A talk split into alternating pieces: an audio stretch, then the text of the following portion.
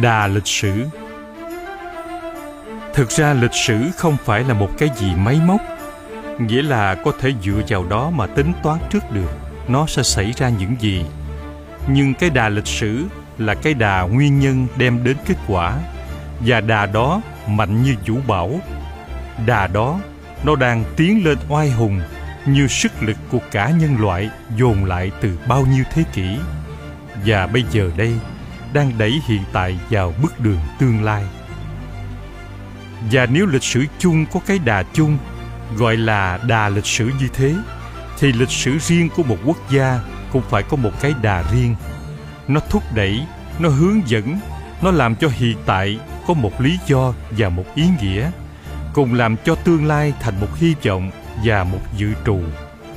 Thiết tưởng lịch sử Việt Nam không nằm ra ngoài con đường thường đó.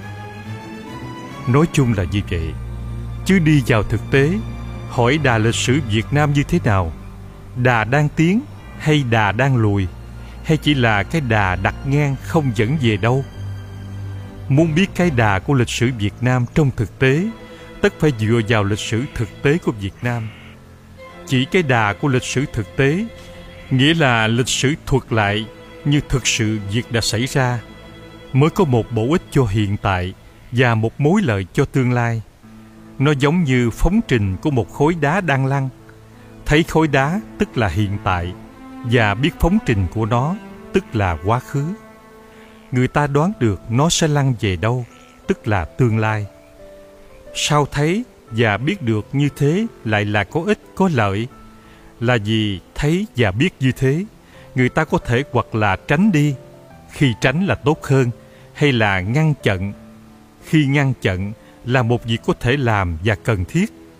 Hay quý hơn cả là điều khiển nó. Khi có đủ khả năng và phương tiện để điều khiển cưỡi lên được trên sức mạnh của một cái đà để điều khiển nó bao giờ cũng là một việc hữu ích. Không nhiều thì ít không tích cực thì cũng tiêu cực nhân tiện nên ghi nhận rằng chỉ có thứ lịch sử thực tế này mới làm nên được cái đà có một sức mạnh nào. Còn các thứ lịch sử tiểu thuyết hóa hay là dệt bằng hoang không tưởng tượng không bao giờ có hiệu quả đặc đà. Và bởi đó đã không có ích gì mà còn có hại. Vì nó làm cho những ai bám vào nó phải hỏng chân, dễ bị giật giờ, không biết bạc về đâu. Dựa vào lịch sử thực tế của Việt Nam, người ta nhận rõ được cái đà mở mang lãnh thổ như cuộc Nam Tiến chẳng hạn. Nhưng đồng thời người ta cũng có thể thấy được cái đà cũng có gốc rễ, như cái đà kháng chiến mãnh liệt chống lại Trung Hoa. Cả hai đều thuộc về một loại gọi là đà bành trướng. Bành trướng về chiều rộng ngang và bành trướng về chiều sâu, hay nói với hình ảnh, Việt Nam giống như một cây đang lên, vừa xum xê cành lá, vừa đâm sâu rễ xuống lòng đất. Trong bài này, chúng tôi muốn nói đến cái đà thứ hai, tức là sức mạnh chống cự Trung Hoa của dân tộc Việt Nam.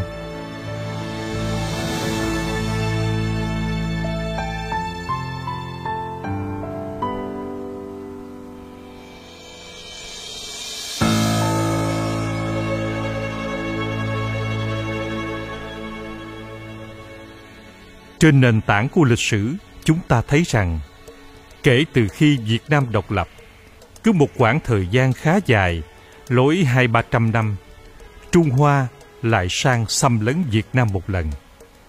Lần thứ nhất xảy ra dưới thời nhà Tống năm 981. Lần thứ hai dưới thời nhà Nguyên năm 1285-1288. Lần thứ ba dưới thời nhà Minh năm 1427. Lần thứ tư dưới thời nhà Thanh năm 1788-1789. Nhưng cũng trên nền tảng đó, chúng ta lại thấy rằng hệ mỗi lần bắt quân kéo qua, dù cho đông đảo đến đâu, dù được chỉ huy bởi những cấp tướng cao tài đến bậc nào, dù giàu lý do xâm lược dưới hình thức nào, là mỗi lần người Việt Nam không chống thì chạy đã cầm cự, phản kháng, khiến cho lực lượng phương Bắc khi ra đi oai hùng bao nhiêu, thì khi rút về lại tơi bời nhục nhã bấy nhiêu.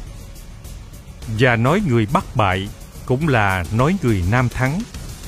Có khi họ thắng với lê hoàng, có khi với trần khánh dư, trần quốc tuấn, có khi với lê lợi, cũng có khi với quang trung.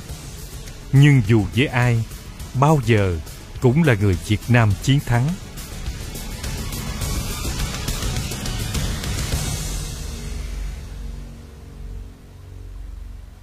Nhìn vào hiện tượng vừa nói, chúng ta nhận được rằng đó chỉ là một sự kiện, nhưng có hai mặt, bắc là xâm lăng thua lỗ, mặt nam là kháng chiến dễ dàng nếu xâm lăng là một lực lượng, thì kháng chiến cũng là một lực lượng sự đối chọi của hai lực lượng cũng là một thử thách đòi hỏi hai bên nhiều tiêu tổn. Cả hai phải cố gắng cả sức lẫn trí, cả hai phải liều cả sinh mạng lẫn của cải. Nhưng tiêu tổn mà thất bại mới là uổng phí, còn tiêu tổn mà thành công không thể là không có lợi. Phải chăng mỗi lần chiến thắng bắc quân là mỗi lần việt nam đã cứng vững thêm? Quả như vậy người việt nam cứ mỗi lần bị lực lượng trung hoa lây chuyển là mỗi lần họ thêm lòng tin tưởng vào vận mệnh đất nước. Họ lai láng hòa đồng trong tiếng gọi núi sông và lòng tin tưởng đó, sức hòa đồng đó càng mãnh liệt hơn. Khi sức lay chuyển bị ngã thua càng lớn hơn, như vậy, qua lịch sử gần một ngàn năm lập quốc, sau bốn lần bị thử thách ác liệt mà bao giờ cũng phải thắng hỏi dân việt nam đã có thể tự hào rằng trong tương lai họ sẽ khải thắng mãi chưa? Cái đà chiến thắng vẻ vang họ đạt được kia có đảm bảo bao nhiêu đối với vận mệnh đất nước họ? Để đi đến một câu trả lời hữu ích, chúng ta thử phân tích từng yếu tố. Đã nói rằng, tiêu tổn mà thất bại là uổng phí. Vậy tại sao trung hoa đành uổng phí lần này rồi lần khác? Mà vẫn không bỏ mộng xâm chiếm việt nam. Họ đeo đuổi như vậy, chắc chắn là vì họ vẫn thấy có hy vọng chiến thắng. Hỏi cái gì đã nuôi họ hy vọng. Sở dĩ họ hăng hái mỗi lần đem lực lượng vượt biên giới qua đất nước chúng ta, đó là vì một số lý do. Mà đứng đầu là sự gần gũi về mặt địa lý. Không ai chối cãi sự trung hoa là lân bang phía bắc của việt nam gần gũi tạo nên dễ dàng trên đường qua lại để thân thiện, cũng như qua lại để xâm lăng. Địa lý còn cho thấy điều này là diện tích hai nước cách biệt nhau đến mấy mươi lần. Một diện tích lớn đã là một lực lượng không nhiều thì ít, và lực lượng tự nó vẫn muốn bành trướng. Rồi khuynh hướng muốn bành trướng đó lại được gia tăng bởi sự kiện nhân chủng, giàu muốn giàu không người việt nam giống người trung hoa. Và nói cho đúng hơn, thuộc về cùng một gốc với người trung hoa. Nhờ đó người trung hoa rất dễ dàng trở thành người việt nam. Chỉ cần họ bằng lòng làm dân việt nam và nói được tiếng việt là rất khó mà phân biệt được họ với những người việt nam chính cống khác. Chẳng thế mà nhà trần đã là một triều đại việt nam và việt nam thuần túy ông tổ của trần cảnh lúc đầu còn ở phúc kiến, sau mới di cư sang làng tức mặt ông tên là kinh. Kinh sinh ra hấp hấp sinh ra lý. Lý sinh ra thừa, cha của trần thái tổ. Thấy người trung hoa dễ thành việt nam như thế, các nhà cầm quyền trung hoa không khỏi nghĩ rằng hiện tượng đó có thể trở ngược lại nghĩ là người việt nam cũng dễ dàng hóa thành trung hoa và họ có nghiệm xem. Không hay, nước dễ chảy xuôi, không chảy ngược. Họ có lý do tâm lý kẻ mạnh.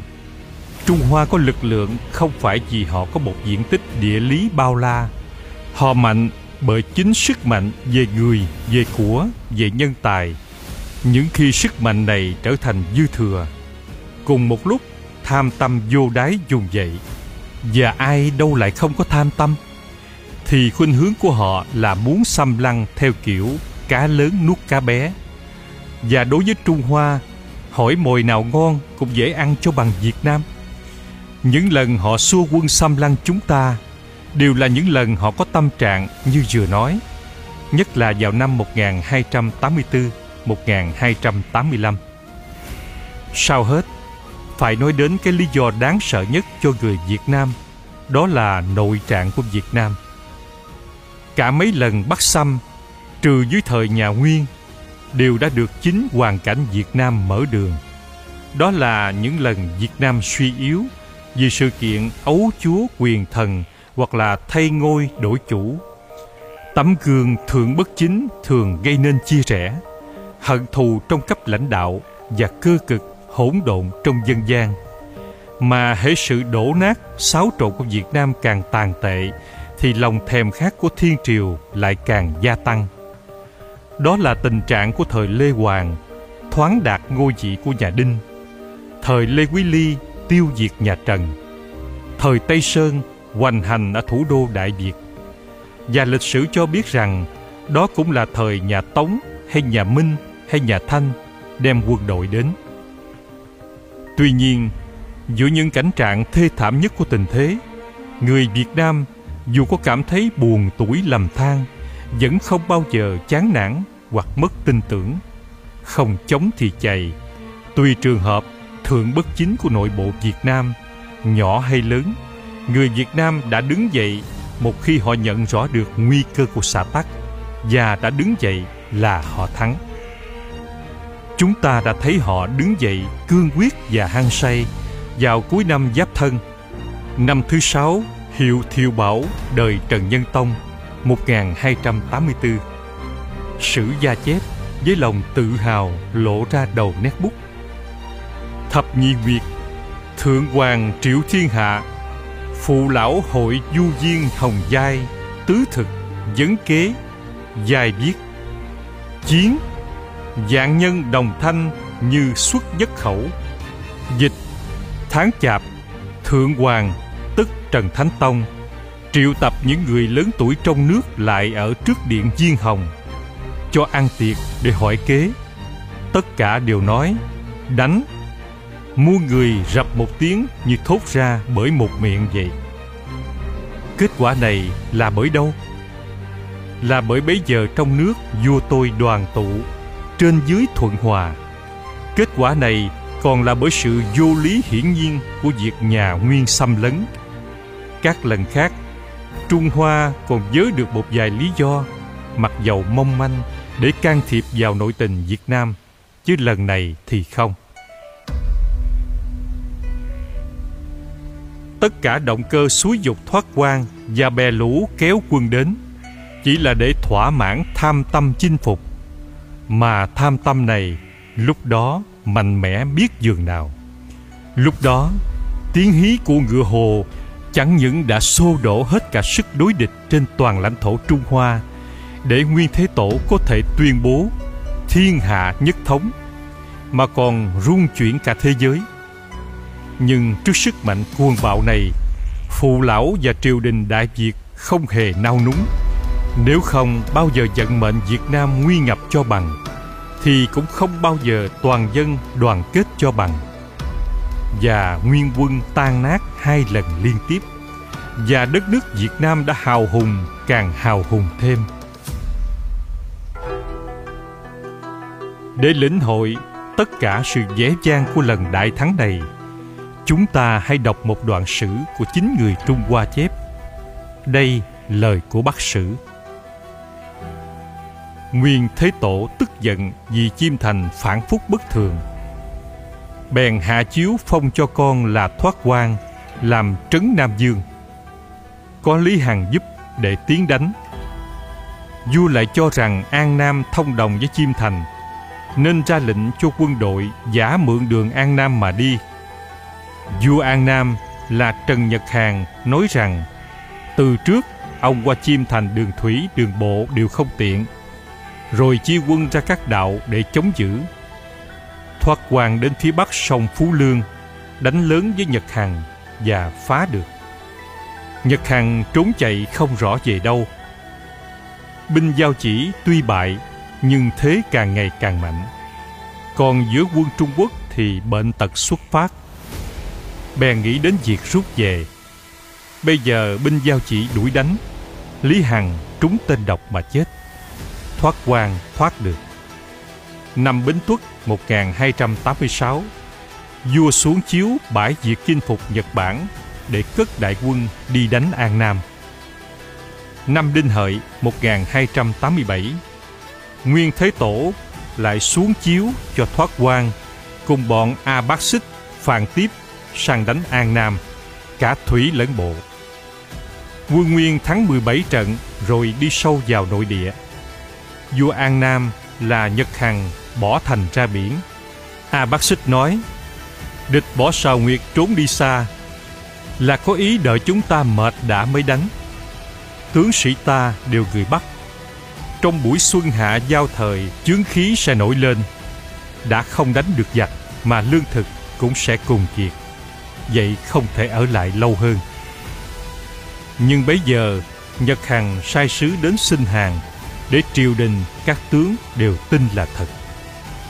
Chẳng hay đợi mãi không thấy ai đến hàng, mà tướng sĩ phần nhiều đã bị bệnh không đánh được nữa. Lúc đó mới lo việc rút. Nhật Hằng tụ quân ba chục dạng cắt đường về của thoát quan. Binh sĩ ông phải vừa đánh vừa đi, đụng độ mỗi ngày đến 10 lần. Địch chiếm các châu hiểm yếu, bắn tên độc ra. Binh sĩ thì chưa băng bó xong thương tích, đã phải chống cự. phan tiếp, A Bác Xích đều chết. Thoát quan theo đường rẽ mà về. Nguyên Thế Tổ thấy thoát quan vô công bắt đi làm trấn thủ Dương Châu. Suốt đời không cho gặp nữa. Ngợi khen tinh thần kháng chiến của người Việt Nam, thiết tưởng không ai thành công hơn tác giả của đoạn sử vừa trích. Các lần kháng tống, kháng thanh, kết quả cũng không kém gì. Nhưng hai lần này, người dân không phải không gặp khó khăn. Họ đứng trước cảnh tượng thay ngôi đổi chúa và lòng trung quân của họ xe lại. Ngoài ra, Lê Hoàng với những mẫu chuyện thầm dụng chuyên chế ở chỗ cung triều không phải là một người không đáng trách. Còn Nguyễn Huệ đối với đại đa số dân Đại Việt vẫn còn như một người chưa quen biết. Dầu vậy, họ đã xếp lại một bên tất cả những bất đồng nhỏ hẹp để chung lo việc lớn. Lòng trung quân đã nhường chỗ cho lòng ái quốc. Đứng trước nạn một mất một còn của đất nước, họ đã cùng với những cấp chỉ huy của họ thét lên rằng đất nước của họ phải còn. Thế là lực lượng xâm lăng tan rã. Theo Tống Sử, thì sau khi quân Tống thua trận ở Đại Cồ Việt, Tống Thái Tông đã xuống chiếu giết Lưu Trừng và Giả Thật ngay trong trại quân, cùng bắt Tôn Toàn Hưng hạ ngục. Đó là số phận của những tướng lãnh sống sót, chưa nói đến một số khác bị diệt quân bắt hoặc tử trận. Và cuộc xuất quân của Tôn Sĩ Nghị năm 1788-1789 Hoàng Lê Nhất Thống Chí tóm tắt rằng Khi quan tổng đốc chạy trốn về Bắc trong lúc vội vã không thu kịp đồ đạc. Rồi đến địa đầu Phượng Nhãn Lại được tin tướng Tây Sơn là Đắc Lộc Hầu Theo đông đạo kéo quân đến trận. Lần nữa hết sức hốt hoảng. Trong người mang theo được gì Thì phải dứt lại tất cả giữa đường Lo thoát lấy thân. Vì vậy những vật thanh đế ban cho ông như sắc thư, cờ hiệu, quân ấn đều bị người Tây Sơn lượm được đem về. Nếu vị tổng tư lệnh mà điêu đứng đến như vậy, hỏi số phận binh sĩ còn đến như thế nào? Trường hợp kháng minh cần phải chú trọng cách riêng, không phải chỉ vì tính cách lâu dài của nó, mà còn vì chính sự xuất hiện của người lãnh đạo Lê Lợi. Trong lần này, tinh thần quốc gia chậm tỉnh thức trong đám đông. Đến nỗi Trung Quốc đã có thể tổ chức lại nền thống trị giống như khi Việt Nam chưa độc lập. Và qua một thời gian 20 năm trường, chúng ta nghĩ sao về hiện tượng đó?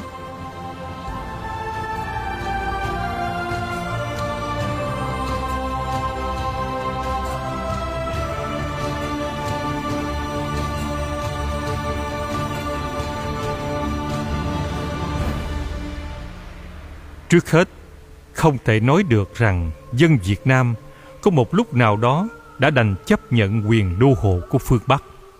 Xét cho đến nơi thì trong thời gian nhà Minh làm chủ đại ngu chỉ có 4 năm. Kể từ tháng Chạp năm Quý Tỵ 23 tháng 12 năm 1413 đến 21 tháng 1 năm 1414 lúc Trùng Quang Đế bị bắt. Cho đến ngày 2 tháng Giêng năm Mậu Tuất 7 tháng 2 1418 ngày Lê Lợi công khai khởi nghĩa là không có những hoạt động kháng chiến quy mô, nhưng không phải là không có hoạt động nào. Chẳng hạn tháng 9 năm Bính Thân 1416 binh sĩ đã nổi dậy ở huyện Tân An và bị trương phụ dẹp tắt. Điều quan hệ là tìm cho biết tại sao sức kháng chiến chậm đạt kết quả. Lý do đầu tiên là sự độc ác của những kẻ cầm quyền Việt Nam lúc bấy giờ. Lòng độc ác của Lê hay Hồ Quý Ly đối với già Trần, nhân dân có lẽ không ai mà không biết.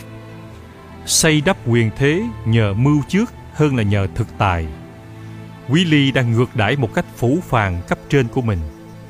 Ông đã lừa đảo Trần Nghệ Tông, ông đã giết Trần Thuận Tông, ông đã cướp ngôi Trần Thiếu Đế. Những hành động về loại đó đủ để làm cho sĩ phu khinh thị, nhân tâm ly tán. Hơn thế nữa, họ Hồ không kiên nể vì toàn dân. Ông đã sướng suốt nhiều cải cách mà người thời đó gớm ghét. Ví dụ, tăng thuế gấp đôi, gấp ba, lập ra tiền giấy để mà thô của, kiểm tra lúa gạo để mua ép với tiền giấy. Ngày nay, nghe tiếng lập ra tiền giấy, có người tưởng rằng cũng có hệ thống giống như trong thế kỷ 20 nên dội khen là một sáng kiến cách mạng. Nhưng người thời đó biết rõ hơn, tiền giấy mà không bảo đảm chỉ là một mưu mô cướp của. Vì thế không lạ gì khi quân Minh sắp kéo qua và Quý Ly cùng Hồ Hán Thương triệu tập các an phụ sứ về kinh để bàn kế nên hòa hay chiến. Tạ tướng quốc đăng giả không ngần ngại nói lên sự thật này. Thần không sợ chiến, chỉ sợ lòng dân không theo mà thôi. Toàn thư bản kỹ quyển 8 tờ 49B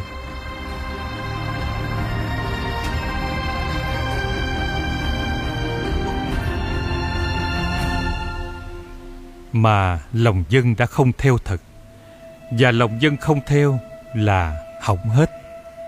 Họ không theo không phải là họ không yêu nước, nhưng là để chứng rằng họ không chấp nhận những nhà lãnh đạo bất nghĩa, bất nhân cấp lãnh đạo này còn tỏ ra hèn nhát kém mưu vô trách nhiệm đó là lý do thứ hai tháng 10 năm Quý Tỵ 1403 có một số nhà sư Việt trước kia đã được gửi sang Trung Quốc, nay làm sứ nhà Minh trở về do thám tình hình. Và nhân tiện cho thân thuộc biết phải tự vệ làm sao phòng khi quân Minh xâm lấn. Họ Hồ đã không lợi dụng được bọn thân thuộc đó để nhờ các nhà sư gây ảnh hưởng nơi Minh Triều, lại đem họ giết đi, khiến các sứ giả mang hận thù đối với Đại Ngu. Lại thấy nhà Minh mạnh, họ Hồ sợ sệt đem mồi đến đúc Thật vậy, đầu năm Ất Dậu 1405, nhà Minh đòi lấy dùng Lộc Châu của Lạng Sơn. Quý Ly liền đặt quan hành khiển Hoàng Hồi Khanh làm các địa sứ, cất 59 thôn giao cho. Tháng 4 năm Bính Tuất 1406, lấy cớ đem Trần Thiên Bình về nước. Minh để cho một đạo quân nhỏ sang nhờ bố trí sẵn. Hồ xạ chặn đường Minh quân bắt được một số. Đáng lẽ Quý Ly dùng những người đó làm giá đổi lấy hòa bình. Thì không, ông đem họ phân tháp vào Nghệ An rồi sai sứ sang Minh cầu hòa. Như vậy, nào có lạ gì khi thấy Minh Triều giữ sứ lại và cất đại quân đi xâm chiếm. Rồi vào cuối năm, địch đến thật, thì cha con họ Hồ mặc dầu đã chuẩn bị lâu, nhất là ở Đa Bang, cũng phải thất bại trận này đến trận khác. Quân của Trương Phụ lấy diệt trì ngày 2 tháng Chạp. Ngày 9 tháng đó, viên tướng ở đồn Mộc Phàm Nguyễn Công Khôi còn phương dĩ nữ sắc tự ngu toàn thư bản kỷ quyển 8 tờ 53B nên để bị địch tấn công không kịp trở. Thế là ba ngày sau, kinh thành Đa Bang thất thủ. Ngày 12 tháng Chạp, tức ngày 20 tháng 1 năm 1407. Từ đó, Hồ Quy Ly và Hồ Hán Thương lưu lạc để không lâu sau bị giặc bắt. Cha ở cửa chỉ chỉ ngày 11 tháng 5 năm Bính Tỵ, 16 tháng 6 1407 và con ngày hôm sau ở núi Thiên Cầm tại Kỳ La. Dân thù ghét cấp lãnh đạo, rồi chính cấp lãnh đạo thiếu can đảm và chủ bại. Thế đã đủ cho giận nước ngửa nghiêng. Đang lúc đó, nếu lực lượng xâm lăng khôn khéo nữa, là đà trôi xuôi tất có thể phóng xa, mà nhà Minh trong mưu mô thôn tính đại ngu đã tỏ ra rất khôn khéo. Khôn khéo đến ranh mảnh. Lợi dụng thế yếu của nhà Hồ, họ mạnh mẽ phu trương danh nghĩa phò trần. Vừa đến nơi là họ lấy những miếng dán nhỏ, viết vào trên đó cả tội ác của Quý Ly, cả chủ trương khôi phục triều đại chính thống của họ, rồi thả xuống sông cho trôi về vùng đông dân cư ở châu thổ. Vì đã bị đàn áp quá, dân chúng dễ dàng tin theo những lời lẽ đượm màu chính nghĩa. Sau, khi đã làm chủ được tình hình về mặt quân sự, họ bày trò mua lòng quan lại và sĩ phu. Được mơn trớn, các quan đại ngu đã tuyên bố dòng dõi nhà Trần không còn và yêu cầu nhà Minh cai trị. Để cho giới nho học bằng lòng, họ đã xây văn miếu, xây đền xã tắc, lập học hiệu tuyển người vào quốc tử giám. Đồng thời, với những hoạt động đầy hậu ý lừa bịp đó, họ lại tổ chức một hệ thống kiểm soát chặt chẽ. Nào là phân chia phủ quyện theo lối Trung Quốc, nào là lập hộ thiếp, nào là kiểm tra dân đinh. Họ ru ngủ để dễ đặt kèm kẹp vào. Và một khi kèm kẹp đặt xong, người mình tỉnh dậy muốn gỡ đi thật là một việc khó khăn. Sau hết, phong trào kháng chiến chậm thành công. Còn tại nguyên do này nữa, là những kẻ đứng ra lãnh đạo kháng chiến thiếu uy tín và khả năng. Ai cũng biết lòng dân có theo mới làm gì được, mà lòng dân là một tiềm lực cần phải kích động dậy. Tiềm lực đó lại tản mạn, cần phải được tập trung. Sự tập trung này, bình thời, đã buộc phải có một sức thu hút khá lớn mới thành. Huống hồ là khi kẻ thù đã văng bủa chướng ngại khắp mọi nơi. Bởi đó, những động cơ thông thường thế tất không có hiệu lực. Vậy mà các nhân vật như Trần Ngỗi, Trần Quý Khoách không thể tung ra gì khác ngoài những động cơ thông thường. Nêu lên trước mặt quốc dân, tất cả giá trị của họ chỉ là sự đồng huyết thống với một dòng họ đế dương đã bị mai một một cách oan ức. Bị quan mà tìm cách minh quan không phải không có người hưởng ứng. Nhưng tiếng minh quang sau 7 năm bị tắc nghẽn, tự nó đã yếu ớt. Huống hồ càng không thể trở thành tiếng gọi đàn. Hơn nữa, nó còn bị ghìm đi giữa bao tiếng gào thét khác của một địch thủ đang nắm ưu thế. Cho nên không bao lâu, tiếng minh quang đã tỏ ra áp úng và giảng định đế bị trương phụ bắt vào tháng 7 năm kỷ sửu 11 tháng 8 đến 8 tháng 9 năm 1409.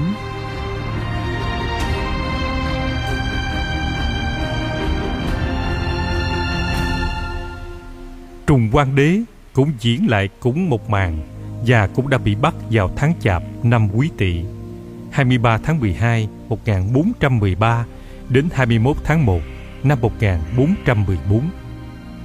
Nhưng với thời gian lớp nhung lừa bịp bọc ngoài bàn tay sắt của chính sách đô hộ đã bị mòn thủng, để lộ ra cả tính chất bạo tàn bỉ ổi của nó. Nào là người minh bắt phu đi các công trường lọc vàng bạc, vào núi tìm voi trắng, xuống biển mò hạt trai.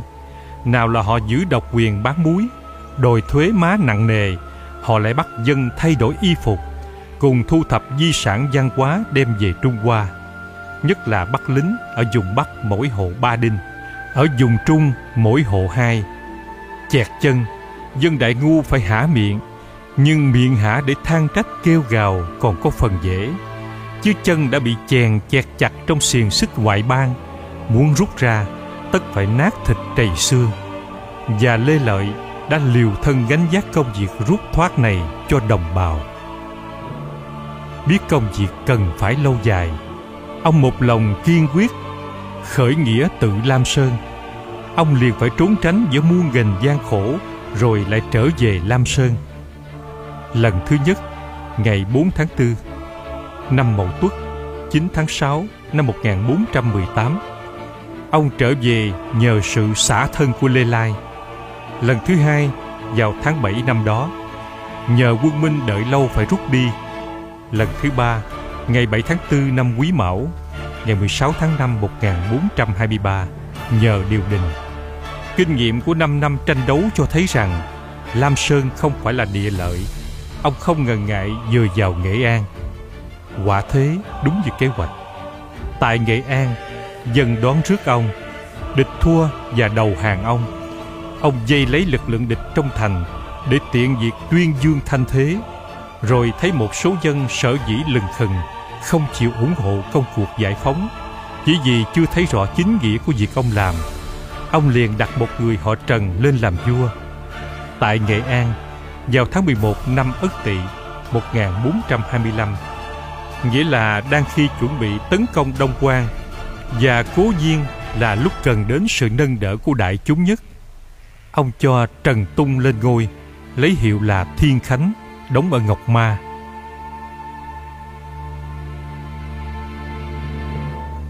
Không cần phải nói là sao cử chỉ khôn khéo đó, sĩ phu khắp nơi hăng hái giúp ông.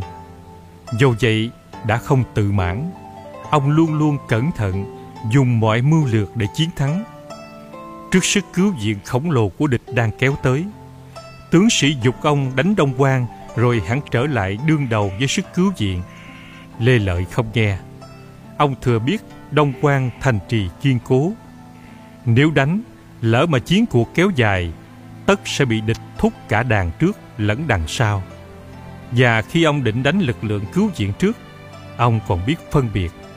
Liễu Thăng từ Quảng Tây sang còn trẻ, rất hăng, tất sẽ có nhiều sơ hở. Ông truyền cho tướng sĩ sẵn sàng để thừa cơ, và cơ hội đã đến thật với trận chi lăng oanh liệt còn Mộc Thạnh già tất cẩn thận và tiến chậm. Lệnh của ông cho các thủ hạ chặn đường dân Nam là khoan đánh. Hắn kỹ lưỡng dò tình hình, kết quả là chưa đánh Mộc Thạnh đã chạy. Vì nghe tin Liễu Thăng thua, cũng thế, không đánh mà Đông quan cũng hàng. Sự xuất hiện của Lê Lợi trên chiến trường Việt Nam là sự xuất hiện của một vị cứu tinh kiên gan, khôn khéo và can đảm mưu lược. Nhờ kiên gan khôn khéo, ông đã kích động và quy tụ được tiềm lực kháng chiến của nhân dân. Nhờ can đảm mưu lược, ông đã toàn thắng được giặc mạnh. Nhưng sự xuất hiện của Lê Lợi không phải nói lên chỉ có thế. Nó còn chứng minh tính cách tự tồn cố hữu của quốc gia Việt Nam. Quả thế, Lê Lợi chính là sản nhi của tinh thần kháng chiến, luôn luôn hoạt động trong mọi người dân Việt. Ông không phải như các vị anh hùng khác đã chống đánh Trung Hoa. Khi nhà Tống kéo quân sang, Lê Hoàng đã là thập đạo tướng quân. Khi thoát quan Ô Mã Nhi ồ ạt kéo đến, Trần Quốc Tuấn đã là Hưng Đạo Dương. Trần Khánh Dư đã là Nhân Huệ Dương. Khi Tôn Sĩ Kỵ vào Thăng Long với Lê Chiêu Thống, Nguyễn Huệ đã là quan trung cai trị một phần đất nước. Các vị này đã là những nhà lãnh đạo mang nặng nợ cơm máu với non sông, chứ Lê Lợi thì không. Khi quân Minh đặt nền đô hộ, ông chỉ là một nạn nhân như muôn ngàn nạn nhân khác ở các xóm làng miền Duyên Sơn hay Châu Thổ. Cái làm cho ông nổi dậy không phải trách nhiệm hiện tại đối với vua hay đối với dân, mà chính là ý chí quật cường của một quốc gia độc lập. Ý chí này đã thúc đẩy ông đã nâng đỡ ông, đã uống nắng ông, đã đem ông lên đài khải thắng. Là vì quốc gia Việt Nam phải khải thắng để tự tồn và trường tồn. Để nói lên sự đặc biệt của vai trò Lê Lợi, thủ hạ ông trước khi tiến ra Đông Quan đã xưng ông là Đại Thiên Hành Hóa. Họ có ý nêu lên rằng ông không dựa vào uy thế của một triều đại nào mà dựa vào chính mệnh trời để lãnh đạo cuộc kháng chiến nhưng đúng hơn có lẽ phải xưng ông là đại diệt hành hóa vì nơi ông đã thể hiện tất cả tính cách bất khuất của nước non nhà đến đây chúng ta đã gặp được những yếu tố cần thiết để trả lời câu hỏi đặt ra trên ý rằng lịch sử có cung cấp cho Việt Nam cái đà khải thắng mãi hay không? Nếu với Lê Hoàng, với Trần Khánh Dư, Trần Quốc Tuấn, với Nguyễn Huệ, chúng ta đã có thể nói có, thì với Lê Lợi, chúng ta càng có thể chắc chắn như vậy. Lịch sử Việt Nam là lịch sử có chiều rộng lại có chiều sâu. Vì vậy, Việt Nam không phải chỉ xanh hoa tốt lá mà còn mập gốc chắc rễ. Kết luận về thời khai sinh của Việt Nam, chúng tôi đã viết nền độc lập của cổ Việt đã được hoàn thành trong êm đẹp của thời bình. Nên nước Việt Nam chẳng khác gì một quả chín trụng ra khỏi cây mẹ để tự sống một cuộc đời riêng, mang đầy đủ sinh lực trong chính mình. Khi một cây đã mang đầy đủ sinh lực trong chính mình và đã có gốc mập rễ sâu thì một cành có thể bị gãy và dạng nhất thân cây có thể bị đốn nhưng cây không sao chết được từ gốc nó người ta sẽ thấy mầm nảy lên và cây sống lại.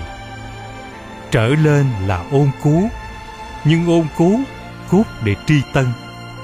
Ngày mai của việt nam như thế nào? Muốn biết cứ đem cái đà lịch sử vừa phân tích so sánh với hiện trạng ngày nay ở Trung Hoa, ở Việt Nam. Một điều có thể chắc được là nếu các nhà lãnh đạo hiện thời nắm chặt dây cương lịch sử thì chẳng những Việt Nam sẽ thắng, mà còn thắng trong những điều kiện dễ dàng nhất.